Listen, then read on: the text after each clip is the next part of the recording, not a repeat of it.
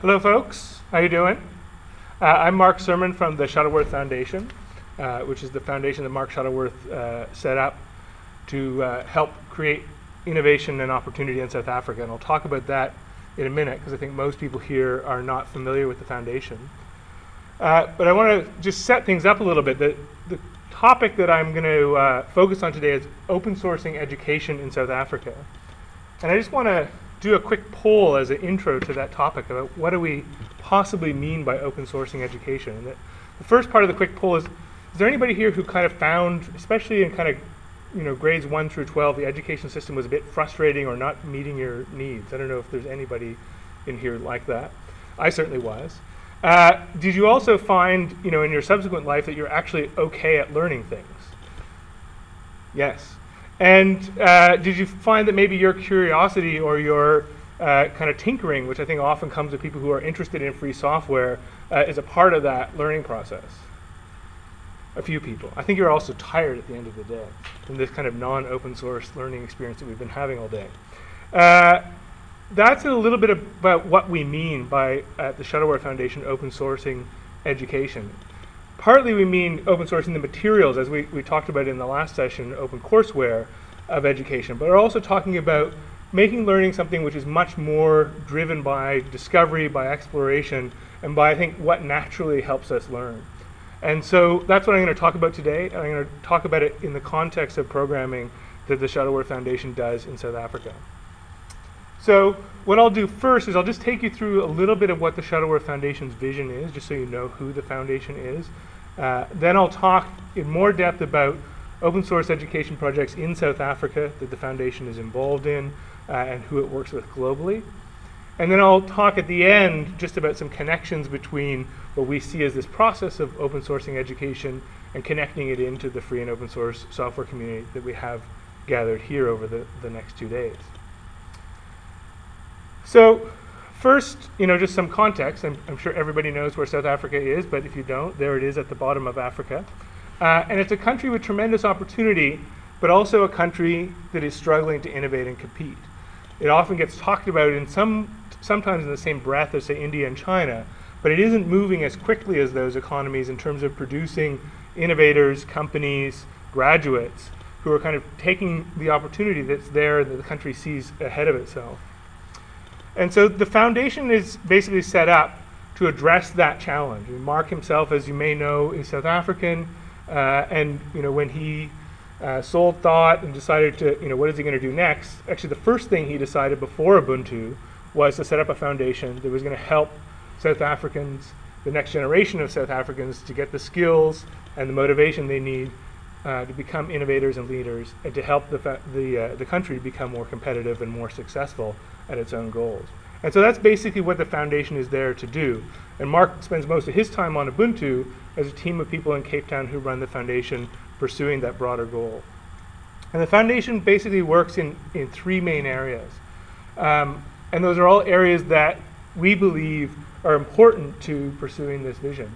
And they may seem disconnected, but they are a part of this broad idea that the knowledge economy, that this whole idea of innovation is central to South Africa's future. Those three areas are wireless and telecom. Basically, South Africa is a country where it's still very expensive to get the incredibly bad connectivity that's available to you. There's no competition in the market, and it's a real hindrance both to academic environments, people who want to learn about computers or using information of any kind, and it's a hindrance to the growth of business, knowledge-based businesses in South Africa. The foundation also works in the area of intellectual property. South Africa is at the moment at a very interesting turning point where it could end up with incredibly progressive intellectual property and copyright laws, or it could end up being drawn into the whole Western kind of WIPO-driven revisions of its copyright laws. But it is at this moment in the process of that review. And so the foundation is engaged in advocacy in that area to make sure that there's a copyright environment and intellectual property environment that's conducive to progressive innovation. And the third area, and where I'll talk the most today, is what I put there is Education Plus. The foundation works in a number of areas related to education, all the way from opening up course materials, which I'll talk about, through to actually addressing some of the core problems, and Richard mentioned some of them this morning, around the people who are graduating from South African high schools not having the communications or the math or the science skills that they need to really perform in universities. So that's what the foundation does. And it's important, I think, also to understand a little bit about how it does it. It does it based on a set of values that really guide how it works every day. And probably most people at this conference aren't that familiar with foundations and the world of philanthropy. But most of them work in fairly closed, slow sorts of ways. And they all come from the industrial era. The Shuttleworth Foundation is committed to working in a very different manner, committed to being open, committed to being collaborative, and committed to taking kind of leveraged approach. In a sense, that's something we call open philanthropy. And we're taking a lot of the principles from open source and trying to apply them to how the foundation works. And I could talk at more length about what those things mean if people are interested, but I think you recognize those as things which are embodied in free and open source software, and you can imagine how they might work in other domains. So, as I said, what I'm really going to talk about is just the educational thread of the foundation's programming and sort of the broader approach in that area, and I won't touch on the other pieces. So, this is a quote from Mark that you can actually find on the Shuttleworth Foundation website, and it says, "If we are to lift Africa from her current circumstances, we will need a generation of learners that are gifted with curiosity about the world and the tools to understand and shape that world." And that quote I picked because it really sums up the piece that I did with our kind of little poll at the beginning, which is that it's curiosity about the world and the tools to understand and shape it, which we see as really central, or at least we see as really lacking in the South African education system and in other education systems. It's about, and we kind of had that in 2 sessions ago, it's about sparking that motivation of students to want to learn, and that's something that's not there and that we need to engage in. And it's that motivation and the ability to follow it that is going to help South Africa become a more innovative and successful society, and is going to help the individuals graduating from the education system to be able to take an important leadership role in that. So that's a sort of philosophy that guides everything. Some of the specific issues that South Africa faces in terms of education are poor access to computers and the internet, and if you were here first thing in the morning, Richard talked about the fact that while there is a program to computerize schools, it's very, very slow, and that it's years and years often before schools get access to that technology, and of course it usually is Windows technology. Often you not only don't have one laptop per child, but you most often don't have one textbook per child, especially in poor and rural schools. You often will have just one textbook per classroom, so there's a huge lack of just basic learning materials in South African schools. And there's weak results in really key areas that we see as important to kind of innovation and progress in the country. Weak maths, weak science, weak analysis skills, and also weak communication skills, so just basically weak writing skills. And one part of that is that there just aren't the teachers in the country who are able to effectively educate in those areas, especially math and science. It's hard to get enough qualified teachers to do that work. So, those are some pretty huge hurdles to overcome. What the foundation believes in all of this is taking sort of an ecosystem approach to addressing some of these gaps. So we can't alone address these things, and certainly the teachers of the country, the government of the country are trying to address these things. So how do we look at what already is happening and look at critical gaps in the ecosystem, try to fill some of those gaps, but also push along people who are already innovating and who are already activists in this space. So I'll highlight kind of 3 projects that are just kind of show you the breadth of activity that the foundation has in terms of addressing some of these educational gaps. The first I want to talk about, Richard talked about this earlier today, is Tux Labs, and you can see and guess by this picture, and also probably guess by the name, that it's about getting computer labs into schools, and that's a Tux Lab that had been installed somewhere in the Cape. I'm not sure exactly where it is, but you can tell by those very typical South African school uniforms that that's a computer lab in a South African school. And Tux Labs were designed to meet the very basic need for access to computers and internet in an educational context. I see there's a typo there. And the idea is to get these schools, especially rural schools, computerized faster than the government's computerizing them anyways.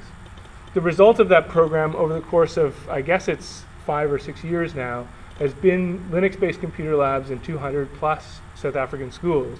So that in and of itself is a useful achievement. It certainly is one of the basic prerequisites to if we want to put computers into the context of changing how learning happens. But it, interestingly enough, isn't something that has changed the whole country. It hasn't been that the government has just picked up Tux Labs, which is an interesting piece that I'll jump into later. But anyways, those 200 are there and they continue to grow, and I think what's interesting is not just the labs in themselves, which as I say is an achievement. What's more interesting and hopefully will have an impact in the long run is the way in which the labs are actually operated, and Richard went into much more detail about this morning, but it's very much a local-driven, volunteer-driven model. And so there is a lot of local ownership in how these labs happen. Local people are involved in helping to set them up. But what's also happened in addition to that local model, local kind of volunteer model, is two other things have happened. A company has been set up outside of the foundation called Nkuleko, which is there to kind of build a business around the idea of Linux-based computer labs in the country and around Tux Labs. So it's basically the support business behind the Tux Labs concept. And so instead of Tux Labs being something driven by a foundation, it's now something driven by a very fast-moving and innovative company that has an interest in this idea succeeding. So it's very much like what Mark talked about in the opening presentation this morning about the importance of business in the overall Ubuntu ecosystem. It's also important to look at social enterprises and social purpose businesses as a part of driving the educational ecosystem. And similar to that, one of the innovations that Nkuleko has brought is the idea of local entrepreneurs as a part of that community picture. And so local entrepreneurs are encouraged to set up basically cyber cafes or telecenters beside the school. And in exchange for kind of having access to the infrastructure that the school has set up, the local entrepreneurs are paying for ongoing connectivity and other things which the schools themselves may not have money to pay for. And so there's an interesting kind of model emerging there with Tux Labs, not just around getting the labs out there and getting access, which is an important prerequisite to other things, but around the sustainability of these school-based computer labs. So that's one piece of the ecosystem, just getting schools connected that the foundation is working on. Another is the idea, which fits onto the kind of open educational resources talk we just had, of free textbooks. And what you see in that picture there is a group of people who are involved in something called the Free High School Science Textbook, which is a South African project to create free, well, I'll bring up this part of the slide, royalty-free textbooks that are written and maintained by volunteers. The first output of that project has been to create grade 10 to 12 science and math texts, which are now complete. And now the project is actually looking at how they can scale from more than just science and math into other areas, and more than just grade 10 and 12 into other areas. And I think what's exciting about this is that it's a kind of mix of bottom-up and top-down. So how we got to the point that we have these free textbooks already is that people like you see in the picture, who most of those folks are grad students or people who just got out of grad school in science and math in South Africa, and some of the people also involved in volunteers are teachers or professors, is, you know, this initial set of texts was written very much kind of using an open source methodology and an open source ethic, where, you know, different people contributed different pieces of the books. It gradually built up over time. People vetted and peer reviewed and bug fixed each other's material. There was an online collaborative process. So that was the grassroots piece of it. Now, as that has finished, and as some of these textbooks have already been, or all of those textbooks have been tested and piloted in schools, there's increasingly interest from the policy side in the Department of Education saying, oh, that might actually be something we can take seriously. And if you had to come just with the raw idea, they may not have done that. They may not have taken it seriously. But the fact that there's a tested, completed, volunteer-run, produced product gets them to wake up. And as the Department of Education gets more interested, that's something that stimulates more volunteer interest, which is why we're now moving into the phase of scaling into more areas. And so there's an interesting interplay between, you know, grassroots production of these open source textbooks and the Department of Education policy frameworks. So that's another piece on top of the computer piece. And of course, these textbooks are actually meant to be printed, The idea is that they're probably about 5 or 10% the cost of normal textbooks. And so what that means is that you know, where you could get one textbook in the past, you could get one, or sorry, you could get 10 or you could get 20, which makes a huge difference in a country where there's a huge lack of textbooks. It also means, because they're royalty free, that if there are pieces missing or if you just need a chapter, that they can be photocopied locally by the teachers or by the schools. So that's a second piece of what the foundation does in education. And then the third piece is something called Kusasa. And before I tell you what Kusasa is, does anybody know what that picture is up there? Right. So those are the one laptop per child OLPCs, and that's a picture I think in Nigeria. I grabbed it from the OLPC people, or they sent it to me. And you know, what are some of the things that you think the kids will use OLPCs for? You know, why is it an interesting concept? What kind of content or what kind of activities do you imagine OLPCs are for? Any ideas?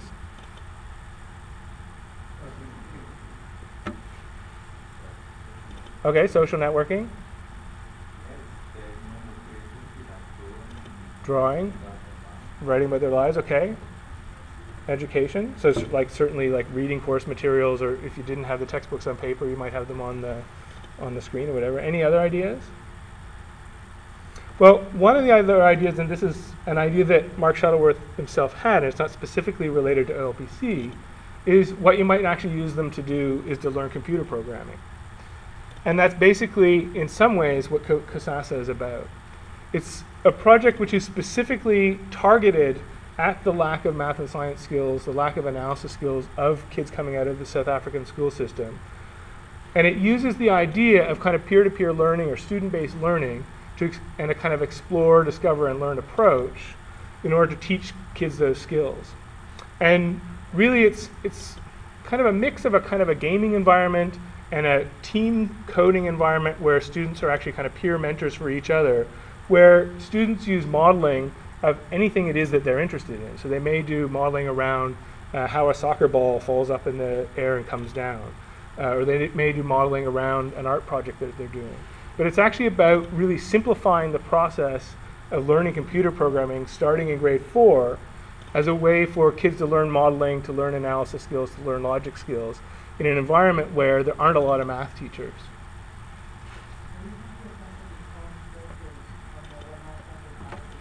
Can you say it just a bit louder?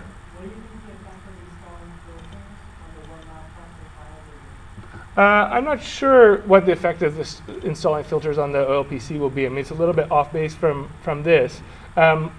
In the end, it's going to depend on how harsh they get and how micromanagey they get.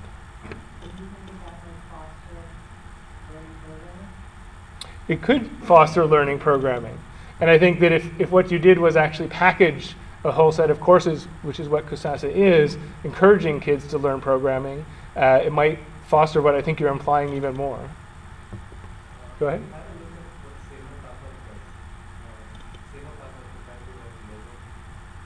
Right, yeah, so there were a number of people who were involved in the development of kind of the Kusasa concept.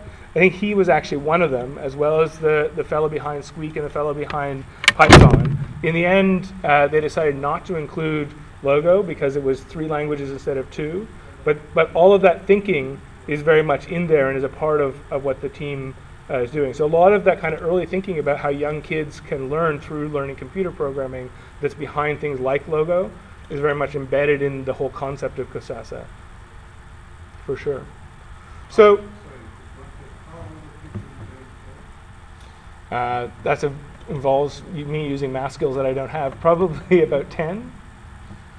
So, and at this stage, in some ways, it's a big and crazy idea, but it's an idea that really is supported by this idea of student-centered learning, and it's an idea that I think once it gets tried out, and it'll start getting piloted in I guess grades 4, 7, and 10. I might have that a little bit wrong, but they'll start getting piloted in certain grades. Starting with grade 4 in 2008. And I think we'll see, and I think built into the idea of how the foundation is going to work on this is a lot of kind of iterative learning. So probably lots of things won't work in the beginning, but this is a process of learning. And I put it here just again to emphasize that you know, the foundation is saying what we need to do is really think very differently about education. And that means taking radical approaches in a lot of different areas, from something as simple as getting connected and, you know, doing something that in some places would be seen as anathema, like bringing a local entrepreneur into a partnership with a school, through to, you know, looking at teachers as facilitators of learning computer programming instead of as the people on the pulpit, and getting students like the ones in this picture to teach each other. You know, the idea is to really push the edge of education, because the belief is that's really critical to South Africa's future. And of course, there's also a bigger belief that this is critical broadly, and that the world of open source has something to offer to how we transform education globally.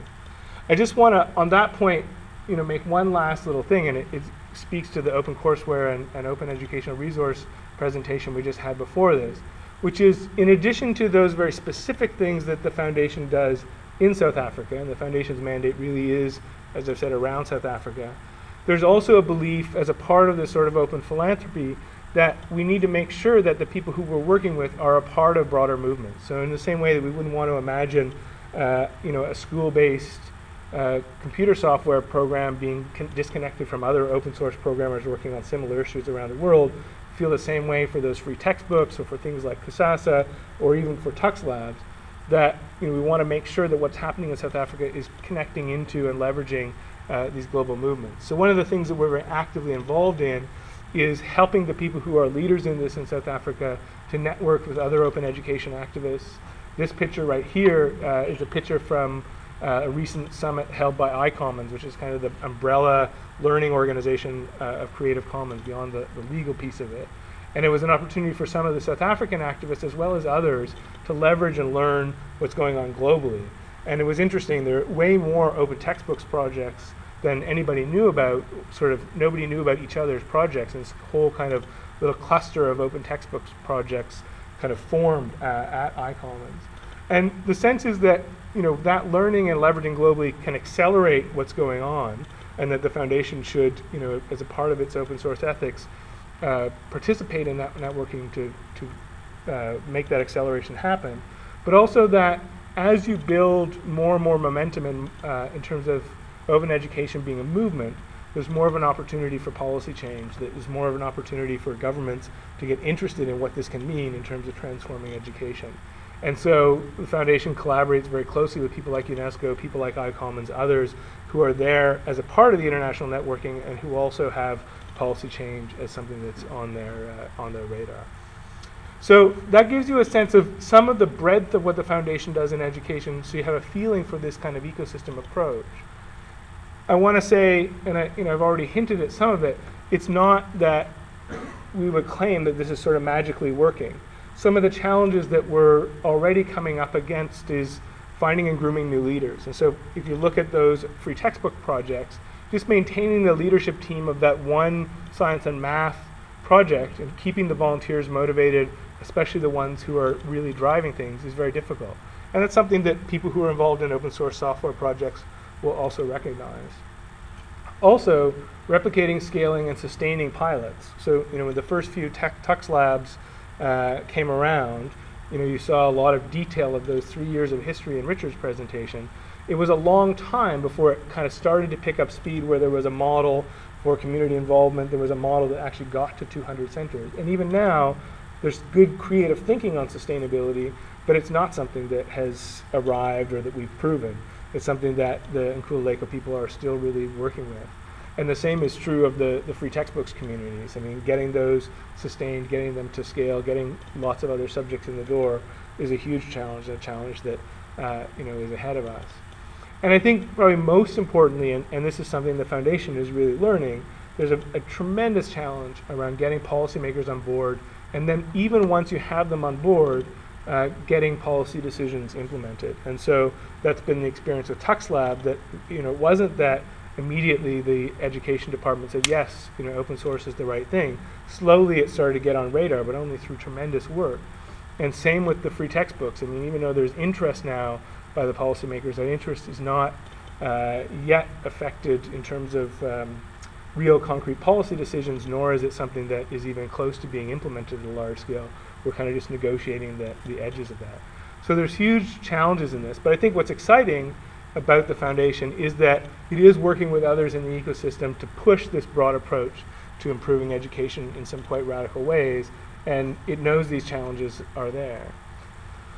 This last thing I want to just talk about, and it's certainly the thing that I'm most interested in talking to people about over the next day or so, is that as we approach these challenges, I think there's a lot to learn from the open source community and the free software community. And it's one of the nice things about the link between Canonical and the Shuttleworth Foundation both being under Mark's leadership, is that much of what we've sort of solved as problems in the open source world may be things that we can bring into areas like education, or maybe even other areas like health or government. I think that the open source world has learned a lot and probably takes for granted at some point a number of things around governance, around collaboration, around kind of how to do large-scale collaborative projects. And three areas where I think we're specifically looking to engage people from the open source world, get them involved in working with the people the foundation supports, include managing these textbooks communities, and looking at massive peer production. And so, you know, when we talked about OER and translation in the last one, or just, you know, generally repurposing of materials, you know, the scale at which a lot of this open educational content is happening is very small. If you wanted to talk about something like the Commonwealth of Learning's objective of having a complete set of free textbooks for K-12 by 2015, and imagine how you maintain and evolve those textbooks, you're starting to talk about levels of peer production communities or sizes of peer production communities that require a great deal more skill than exists out there in the education community right now. And that's something we can learn from the open source community about. There also, I think, is a lot to be learned from the open source community about working across many languages and balancing local and global. Certainly there's no question, as we heard in the last presentation, that the translation issues both present huge opportunity and huge challenges. The tools aren't there, but also I think the expertise isn't there. And more importantly, I think, in education than in software, there's a huge issue in the sense that the flow of information in educational content really does go from rich countries to poor countries, from north to south. But there's tremendous innovation and knowledge in countries that don't have big publishing empires. And so there's also an opportunity, as we build effective and kind of more horizontal flows of information and translation systems, to really actually bring a richer, more diverse kind of set of voices into educational content that we use. And then I think, you know, finally, there's obviously something to be learned from open source in the educational world around building global networks and building global movements. Although I would say in the last year that I've been looking at this space, you know, there's tremendous growth in what that global network is around open educational content, although much more at the higher education level than at the K-12 level, where it's equally needed. So I'll just finish with that same quote from Mark to emphasize that really I think the curiosity and tools combination is an important one for us to think about. It's not just a matter, in terms of open sourcing education, of getting the content out there. It's not just a matter of getting computers out there. It is a matter of actually encouraging a different way of learning and enabling a different way of learning. And then all of the open content, all of the open software is going to be something that's great raw material, that's great tools. But until we actually shift our thinking and get away from this podium lecture mode where I'm actually standing right now, I don't think that education is going to change much. So thanks very much, and certainly happy to answer any questions or to have conversations afterwards.